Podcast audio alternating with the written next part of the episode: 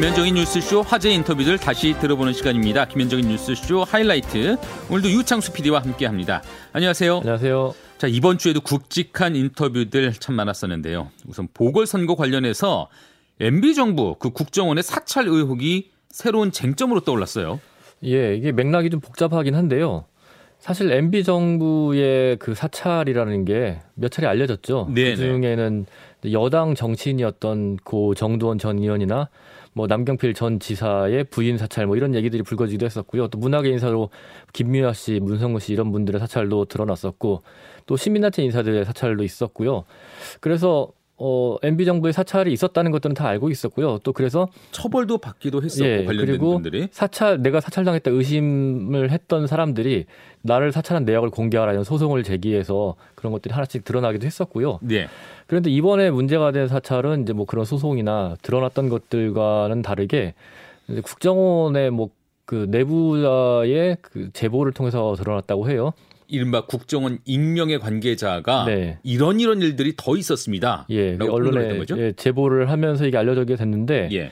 어, 당시 국회의원 299명 전부를 사찰했다. 음. 그리고 이렇게 포함해서 천여 명을 사찰을 했다. 그리고 그게 청와대의 지시에 따른 것이었고, 그리고 따져보니까 그 당시라고 하면 그 당시 정무수석은 지금 부산시장에 출마해서 어, 1위, 여론조사 결과 1위를 달리고 있는 박형준 후보가 당시 정무수석이다. 예. 그렇다면 청와대 지시라면은 박형준 수석이 지시한 거 아니냐, 이런 불법적인 사찰을 이렇게 논란이 계속 번지는 거죠. 네네.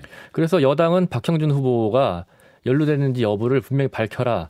이거 조사해야 된다. 이런 입장이고 야당은 아니 그동안 적폐 수사한다면서 몇 년이 지났는데 그래서 뭐 국정 압수수색도 하고 그랬었는데 예. 왜 이게 선거 앞두고 이제서야 나왔느냐 이거 정치적 의도 있는 거 아니냐 정치 공작 아니냐 이런 논란이 계속 불거지고 있는 거죠. 그러니까 10년 전, 10년 전쯤 있었던 국, 국정원의 사찰 정황이 지금 이제 앞으로 다가오는 선거에 네. 쟁점이 돼버린 상황입니다.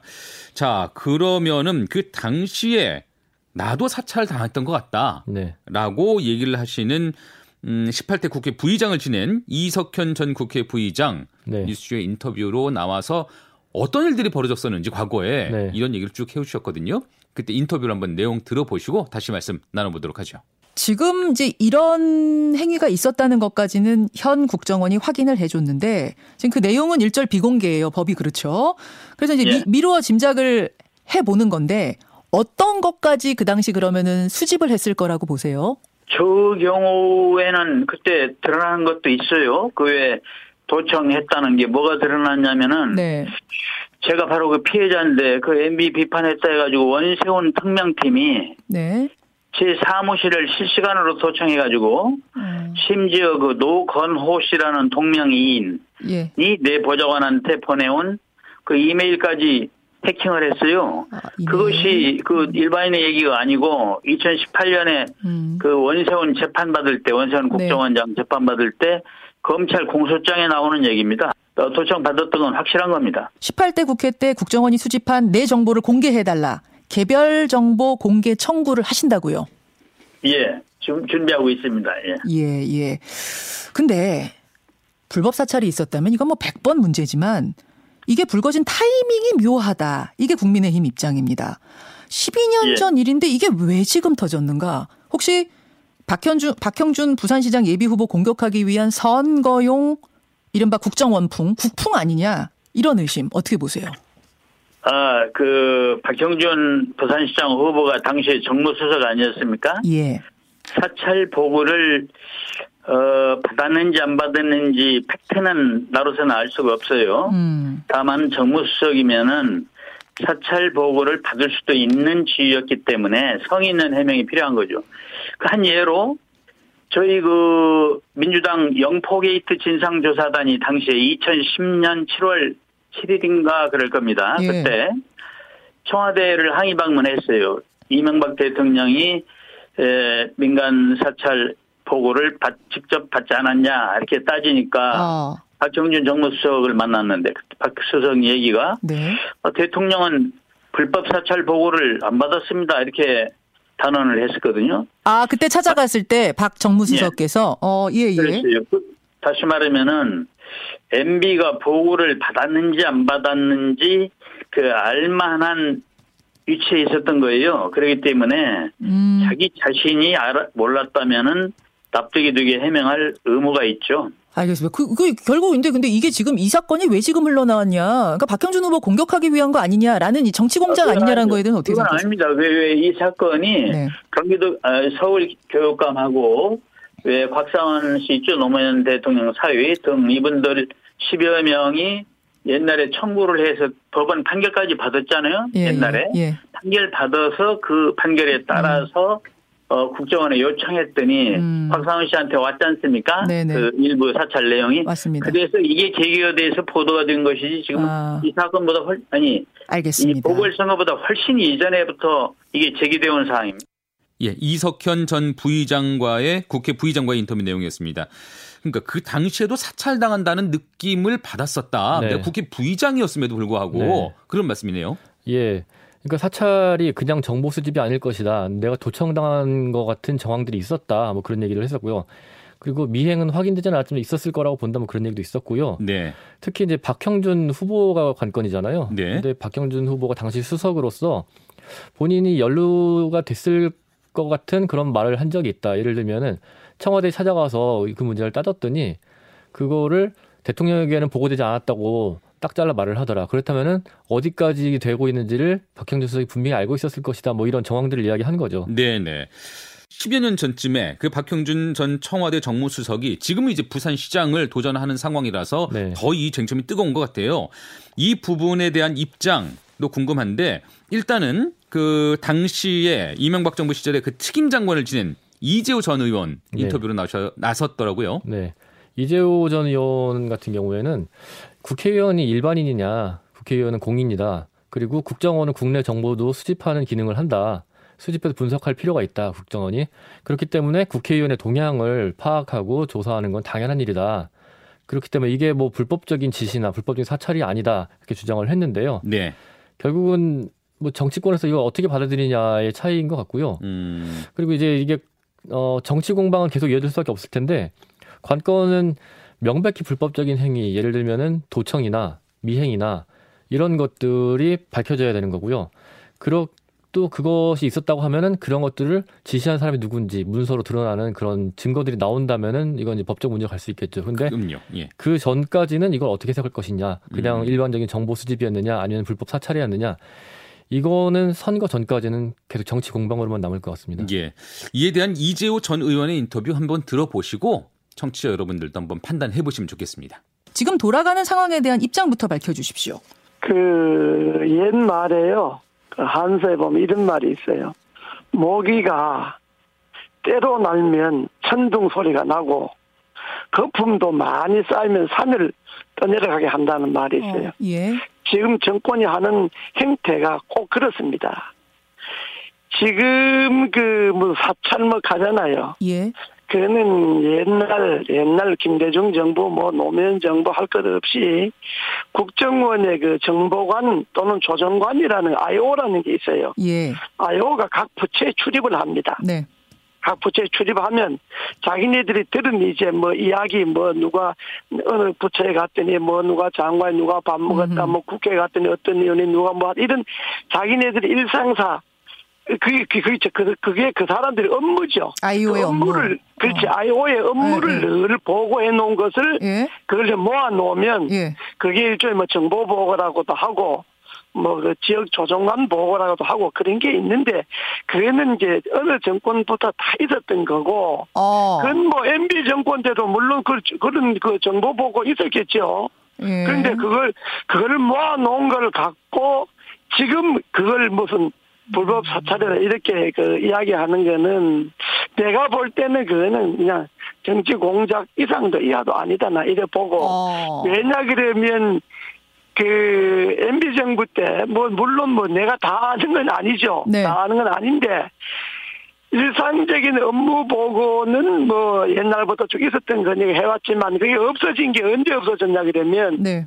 2013년 12월 달에 박근혜 정부 때 음흠. 국회에서 국정원 개혁특위라는 게 있었어요. 예. 거기에서 각 기관에 출입하는 그 소위 IO라는 거 네. 그, 그 사람들이 그 뭐 정보 내용을 부실할 뿐만 아니라 오히려 부작용도 많다 그래서 2013년 12월에 그 제도를 없애버렸죠. 그래서 각 기관에 출입하는 예, 예. 그, 그, 저 국정원 직원들을 없애버렸죠. 어. 그 이후에는 뭐 그런 일상적인 보고 있었는지 없었는지 알겠습니다. 모르겠습니다만은 알겠습니다. 네, 그게- 통, 상적인 업무였다. 그 정도 아, 그렇습니다. 수준에서의 정보 예. 어, 수집이었다 그 말씀이신 거죠?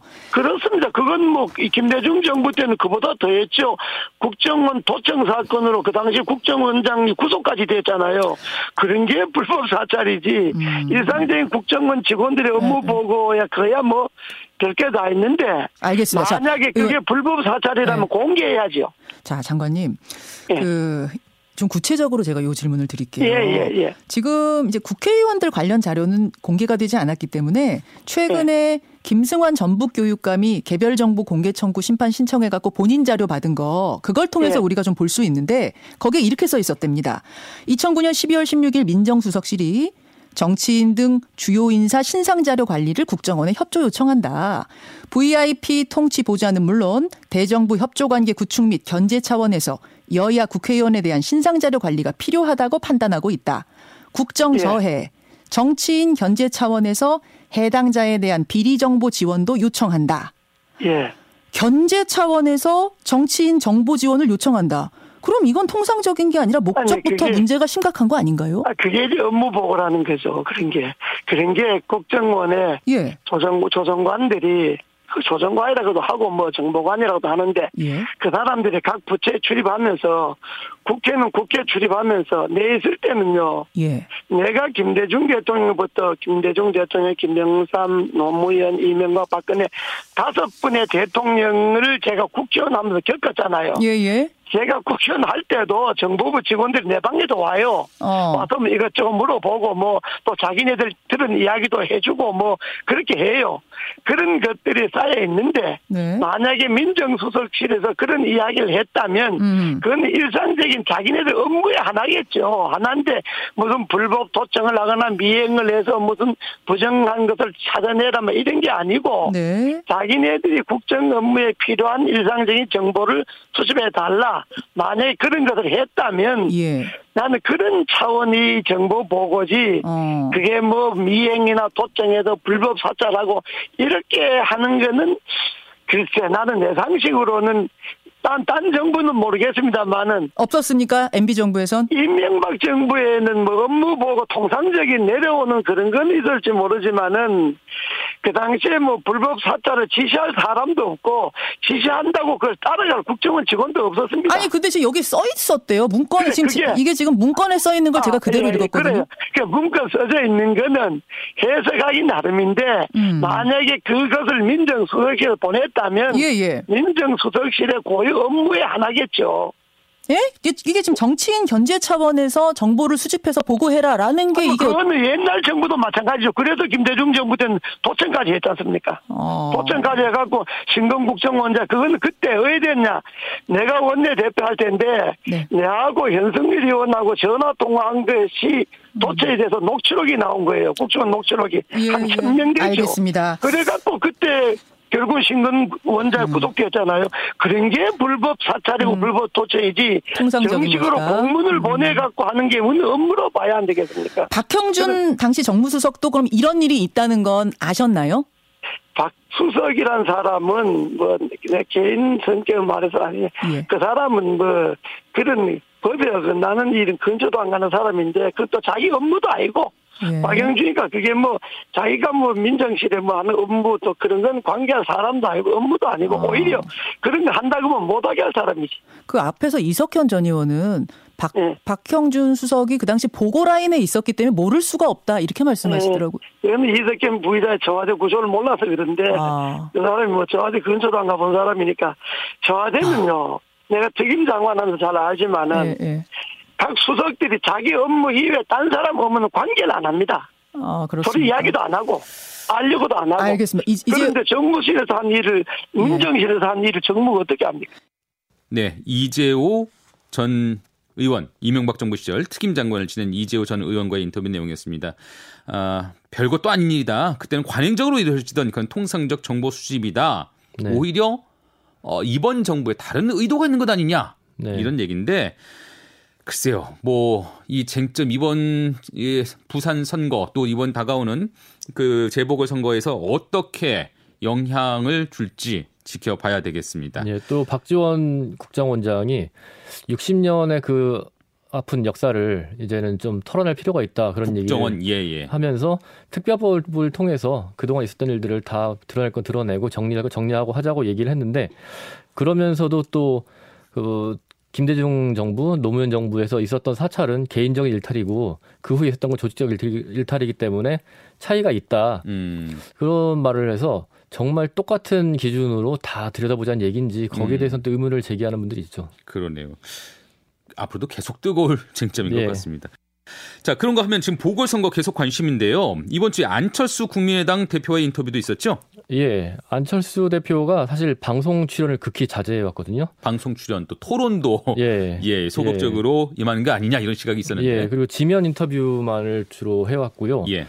그래서 이게 혹시라도 그 대선 TV 토론 이후에 방송 울렁증이 있는 거 아니냐 뭐 이런 얘기들도 돌았습니다. 예. 그런데 엊그제 이제 단일화를 위해서 그 금태섭 전 의원과 토론을 했었고요. 방송을 통해서 또 어, 그 토론에서 보는 사람마다 평가가 다를 수는 있지만 음. 어쨌든 전보다 훨씬 나았다는 평가를 분명히 받았거든요. 그래요. 예. 예. 그래서 뭐 홍준표 의원 같은 경우에는 내가 안초등이라고 놀랬다고 사과한다. 음. 야, 정말 많이 늘었다. 뭐 이렇게 얘기를 하기도 했고 그랬는데 거기에 이어서 또 바로 김현정 뉴스쇼 인터뷰를 했죠. 네. 네, 그래서 그 길은 시간 동안 여러 이야기를 나눴습니다. 저도 궁금했거든요. 안철수 대표 얼마나 좀 이렇게 토론 skill이 늘었는지. 네. 그러니까 그제 금태섭 전 의원과 그 어, 제3지대 단일화를 놓고 겨루고 있는 금태섭 전 의원과 그제 1대1 토론을 했고 네. 바로 그 다음 날인 어제 뉴스쇼에 나와서 그에 대한 소회 또 자신의 정견 비전도 밝혔는데 네. 그 인터뷰 내용 같이 들어보도록 하겠습니다. 어제 토론에서 금태섭 후보도 이 질문을 하시는데요. 사실 서울시장 관심 없다고 말씀하시지 않으셨느냐? 근데 왜 마음을 바꿔서 출마하셨느냐? 여기서부터 얘기를 좀 풀어갈까요? 출마의 변이 되겠습니다. 예, 정권 교체 교두보를 확보하기 위해서다. 어, 한마디로 그렇게 말씀드리고 싶은데요. 이 정권의 여러 가지 그 무능 그리고 또 위선을 저지하고 정권을 교체해야지 나라가 그 다음이 열리는데 서울시장 보궐선거에서 야권이 지게 되면은 예. 어, 모든 게 물 건너간다고 많은 분들이 말씀을 하셔서 결단을 한 겁니다. 아하. 그리고 지난 10년간 서울시도 사실은 무능 위선이라는 점에서는 마찬가지였습니다. 음. 특히 전임 시장께서 성범죄 저지르고 피해자 2차 가해하고 또 민주당도 국가라면은 헌법에 해당되는 당원을 어, 무리하게 그렇게 바꿔가지고 억지로 후보 출마시키는데 이걸 심판하지 않으면 앞으로도 우리나라에서 이런 일들이 반복되는데 이런 일들 막아야 되지 않겠습니까? 공약을 좀 짚어보죠.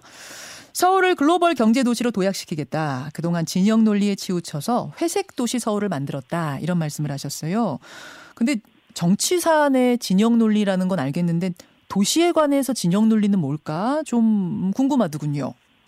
예, 그러니까 도시를 본인의 정치적인 목적이나 또는 사적인 어떤 뭐 취미 활동에다가 썼다는 그런 것들을 말씀드립니다. 사적인 취미 활동에 쓰다는, 쓰다는 게 어떤 어떤 예를 들면 어, 어떤 걸- 본인이 그러니까 서울 시민들에게 중요한 커다란 일들을 하기보다는 본인이 좋아하는 아주 조그만 작은 일들을 열심히 한 거죠. 또 대표적인 것이 바로 도시재생 사업 아니겠습니까? 음. 제가 1월 1일 날 그 창신 승인 도시재생 사업 현장을 방문을 했었는데요. 네.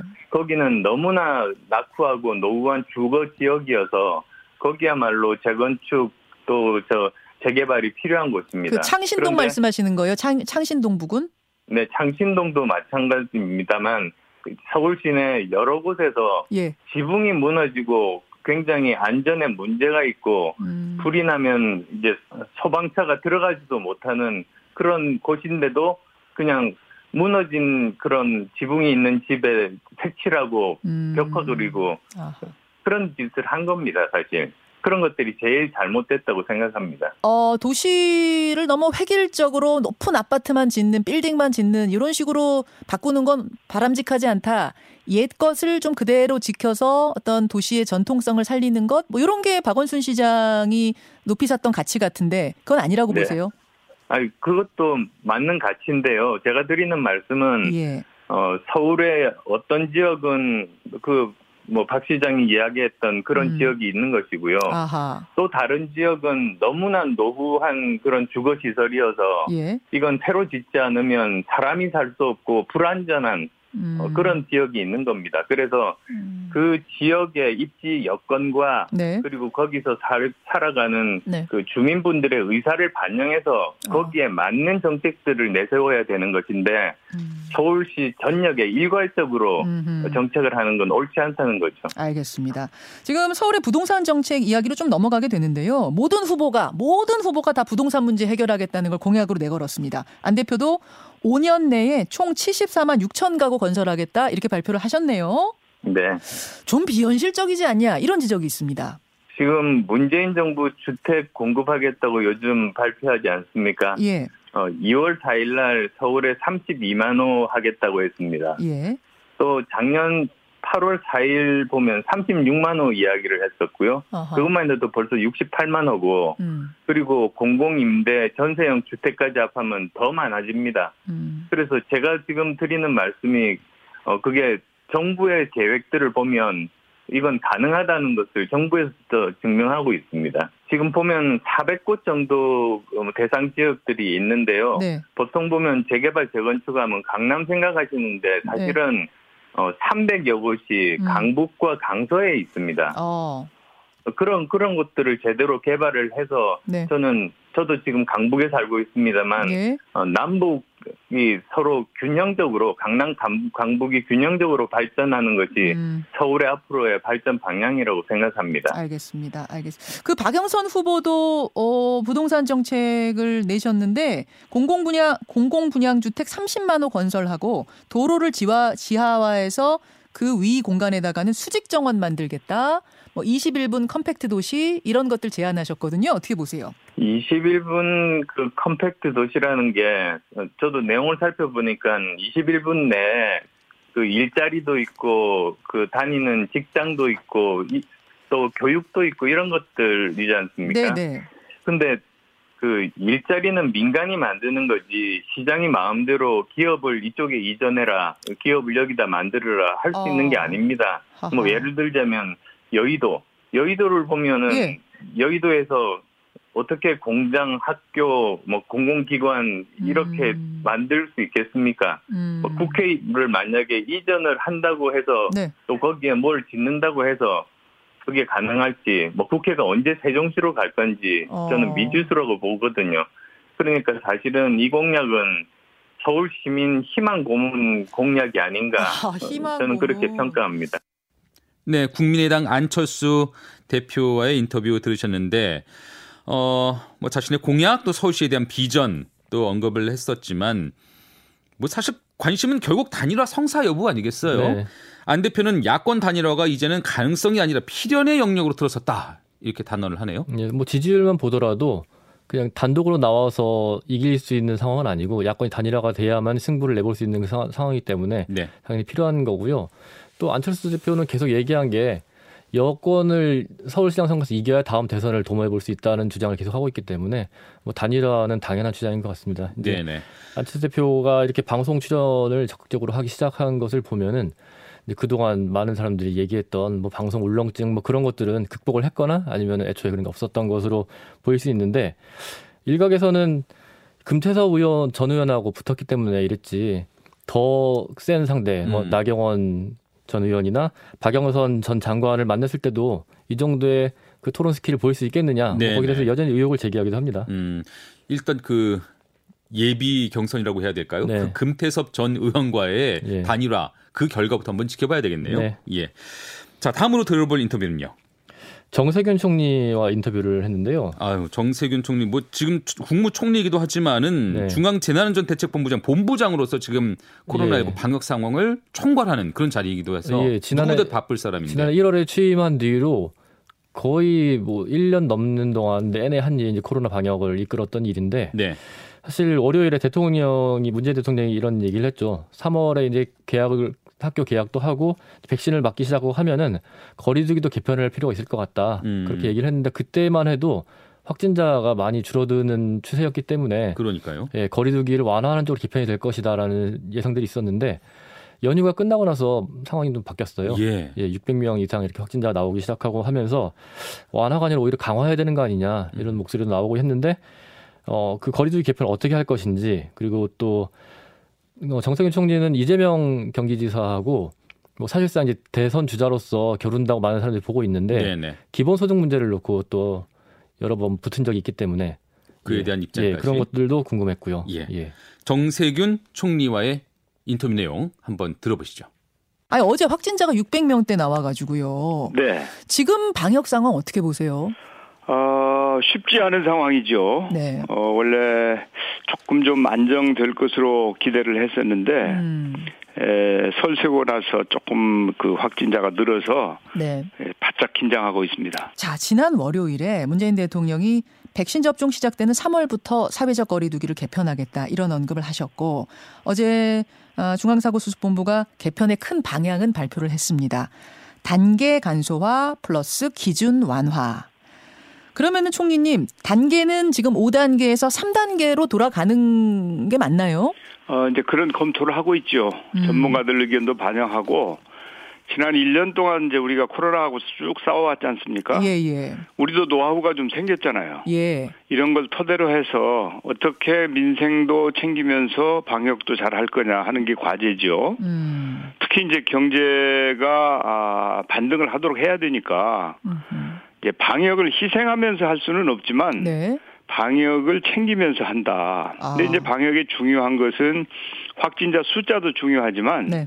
의료 시스템을 유지하는 게 굉장히 중요하거든요. 예, 예. 그리고 국민들의 수용성도 중요하고 그렇죠. 이런 것들을 종합적으로 판단해 볼 때 좀 개편이 필요하다라고 하는 생각을 가지고 음. 지난 한 달여 동안 작업을 해왔죠. 그렇군요. 예. 그 작업의 결과는 일단 5단계보다는 전처럼 3단계 단순화가 지속 가능하다는 측면에서 낫겠다 판단하신 것 같고요. 예, 그렇습니다. 그 코로나가 길어지다 보니까 뭐 재난지원금도 3차까지 집행이 됐고요. 4차도 감론을 박은 있었습니다만 선별 지급으로 이렇게 결정이 났습니다. 정 총리님 소신도 전 국민 지급보다는 선별 지급 쪽이셨던 거죠? 저는 이걸 선별이냐 보편이냐 가지고 막 싸울 일은 아니라고 봐요. 음, 이제 이게 재난 지원금 아닙니까? 예. 그러면 재난을 당한 분들한테 우선 지원하는 게 취지에 맞는 거 아니에요. 어허. 그래서 그러면 나는 그걸 놓고 이- 이러니 저러니 얘기하는 것 자체가 좀 이상한 거 아니냐. 아, 아. 재난이 큰 부분은 조금 더 지급하고 예, 예. 좀 재난이 적은 부분은 덜 지급하는 등의 예. 저는 그 차등 지급이라는 게 적절한 용어라고 생각을 해요. 차등 지급. 차등 지급. 이제 재난 지원금의 성격이냐 예. 아니면은 경기를 진작시키기 위한 추경이냐. 아, 아, 견, 경기를 진작시키기 위한 추경이라면 네. 그러면은 경우에 따라서 넓게 지급할 수도 있죠. 사실 지금은 재난지원금입니다만 이것의 더 상위 단계는 기본소득제 아니겠습니까? 근데 이것에 대해서 정 총리께서는 현실성이 떨어진다 이러셨어요. 그러자 이재명 지사가 증세 없이 예산 절감 통해서 4인 가구한테 200만 원을 즉시 지급할 수 있고 중장기적으로는 4인 가구 400만 원도 가능하다. 오리와 너구리만 아는 사람한테 오리 너구리를 소개하면 거짓말쟁이라고 한다. 그러면 안 된다. 오리 너구리도 있다. 이렇게 이렇게 쓰셨더라고요. 금년에 말이죠. 네. 우리가 100조의 국채를 발행합니다. 음. 지금은 재난지원금을 얘기할 때지 음. 그 기본소득을 얘기할 타이밍은 아니라고 봐요. 아. 아무리 좋은 것도 때가 맞아야 되거든요. 아하. 그리고 어떻게 재원을 마련할 건가. 돈이 있어야지 지원할 거 아닙니까? 예. 재원을 어떻게 마련할 건가. 그리고 어떻게 경제를 활성화할 건가. 네. 그리고 이제 소득이라고 하려면 음. 어느 정도 금액이 돼야 될 거 아니겠습니까? 네, 예. 예를 들어서 10만 원을 가지고 소득이라고 얘기를 물론 5만 원보다는 크죠. 예. 그렇지만은 이제 우리가 면세점이 얼마입니까? 봉급 생활자들도 예. 일정한 소득까지 이르지 않으면 세금도 안 내지 않습니까? 음, 자영업자도 그렇고. 아, 아, 그렇죠, 그렇죠. 그러니까 소득이라고 하는 얘기를 하려면 네. 그래도 규모가 어느 정도는 돼야죠. 아, 그러 아니 그러려면 예. 어떻게 경제를 활성화시켜서 그 재원을 마련할 것인가. 어, 어. 저는 그 경제를 좀 어떻게 살릴 건가 얘기를 할 때이지 지금 하하. 어떻게 나눠줄 건가를 얘기할 타이밍인가. 타이밍이 아니다. 이제 그래서 이제 뭐 그래서 그 기본 문제에 대해서는 네. 결국은 국민적인 동의가 필요하죠. 네, 정세균 국무총리와의 인터뷰였습니다. 아, 재난지원금, 뭐 기본소득에 대한 입장도 들어봤는데 기본소득, 뭐 지금 그런 얘기를 할 상황이 아니다. 네. 딱 잘라 말씀하시네요. 예.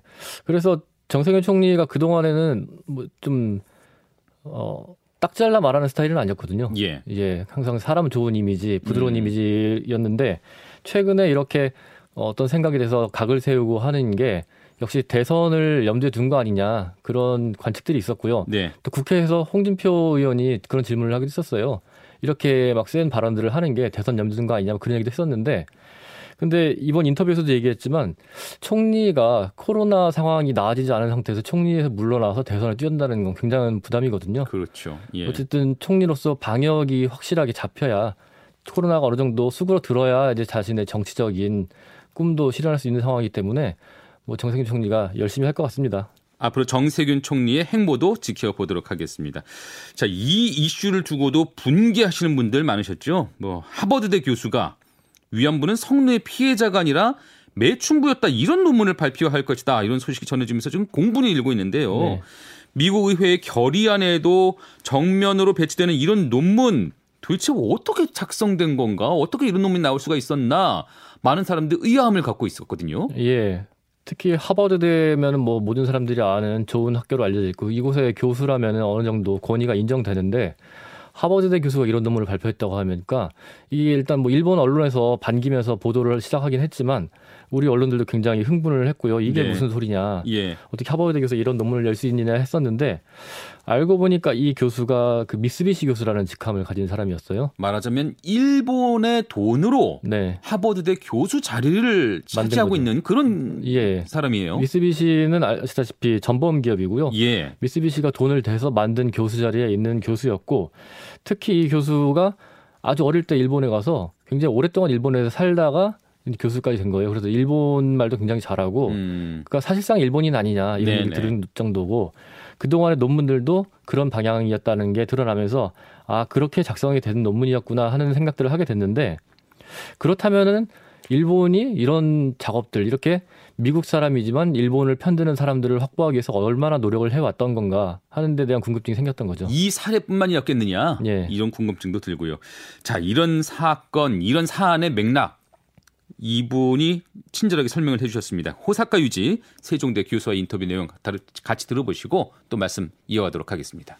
아버님 하버드대 법학과 교수면 그냥 교수인 줄 알았지 미쓰비시 교수라는 자리가 있는 줄은 저 몰랐어요. 예, 어, 그, 뭐, 한국에서 말하면 그 속자 교수 같은 자리라고 생각하시면 됩니다. 석자 교수. 예, 한국에서 속자 교수는 명예적인 자리이기도 하지만 그러나 대부분의 경우는 기업의 어떤 기금을 가져와서 학교에서 임명하는 경우가 많습니다. 아 우리나라도 그래요? 예, 맞습니다. 아. 그리고 그 기금 중에 많게는 25%까지 학교 가 가져갈 수 있어요. 아 그러면 이 램지어 교수 월급은 다 미쓰비시가 되는 거예요? 예, 그런 곳입니다.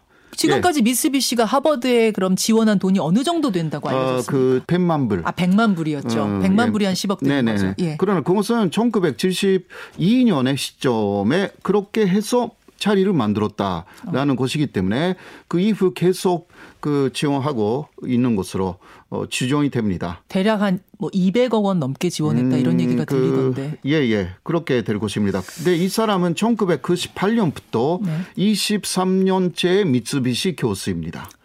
아 그래요. 네. 그래요. 그러니까 미쓰비 처음부터 그 그, 어, 어, 거기, 이, 하버드대가 임명했다라기보다, 예. 물론 임명하기는 하지만, 예. 그 톤을 갖고 와서 심사해서 예. 임명하는 곳이니다. 그런 아. 자리예요. 자, 알겠습니다. 사실은 이제 일본 기업이 미국의 명문대에 자기네 이름을 딴 교수 자리를 만들게 한다, 했다. 저는 네. 요거부터 놀라워요. 대체 일본의 로비라는 게 어디까지 간 건가? 아, 그곳은 그 산상으로 조언할 곳입니다. 어. 예.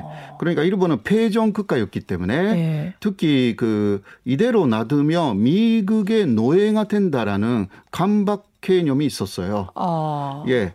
그래서 미국을 상대, 상대로 로비를 해야 음. 된다라는 것이 A급 전범이었던 어, 특히 사사카와 료이치라는 음. 사람이 예, 강하게 추진했고요. 아. 예. 그 사람이 재단 만든 사람이죠. 사사카와 예, 예, 재단. 사사카와 재단. 네, 네. 네, 그 사람 뭐, 어, 그 아베 신도 일본 총리의 외할아버지 키시노부스케하고 네. 같은 어, 그, 어, 감옥에 있었고요.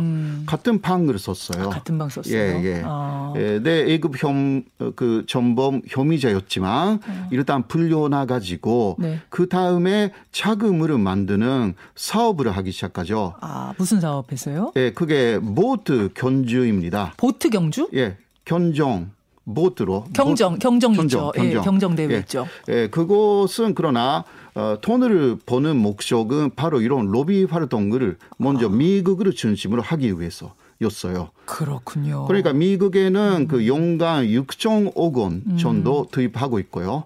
와, 6천억 예. 원을요? 네, 그거는 그 사람들 갖고 있는 돈의 극히 일부에 불과합니다. 한국에는 그 10분의 1 정도, 그러니까 600억 정도가 투입된다고 어, 흔히 말합니다. 네, 호사카 유지 세종대 교수와의 인터뷰 들어보셨고요.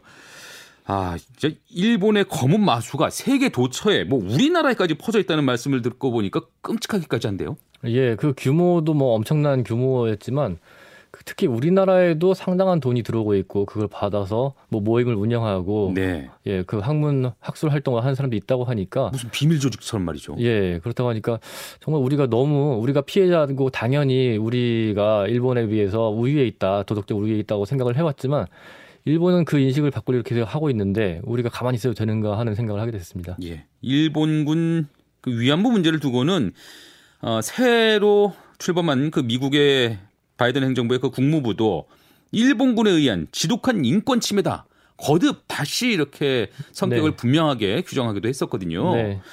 정말 이런 밑도 끝도 없는 거짓 논란 이젠 좀 그만했으면 좋겠습니다. 예, 오늘 말씀 여기까지 들을까요? 네, 감사합니다. 네, 지금까지 유창수 PD와 함께 김현정 뉴스쇼 하이라이트 시간 진행해봤습니다. 요 며칠 추우셨죠?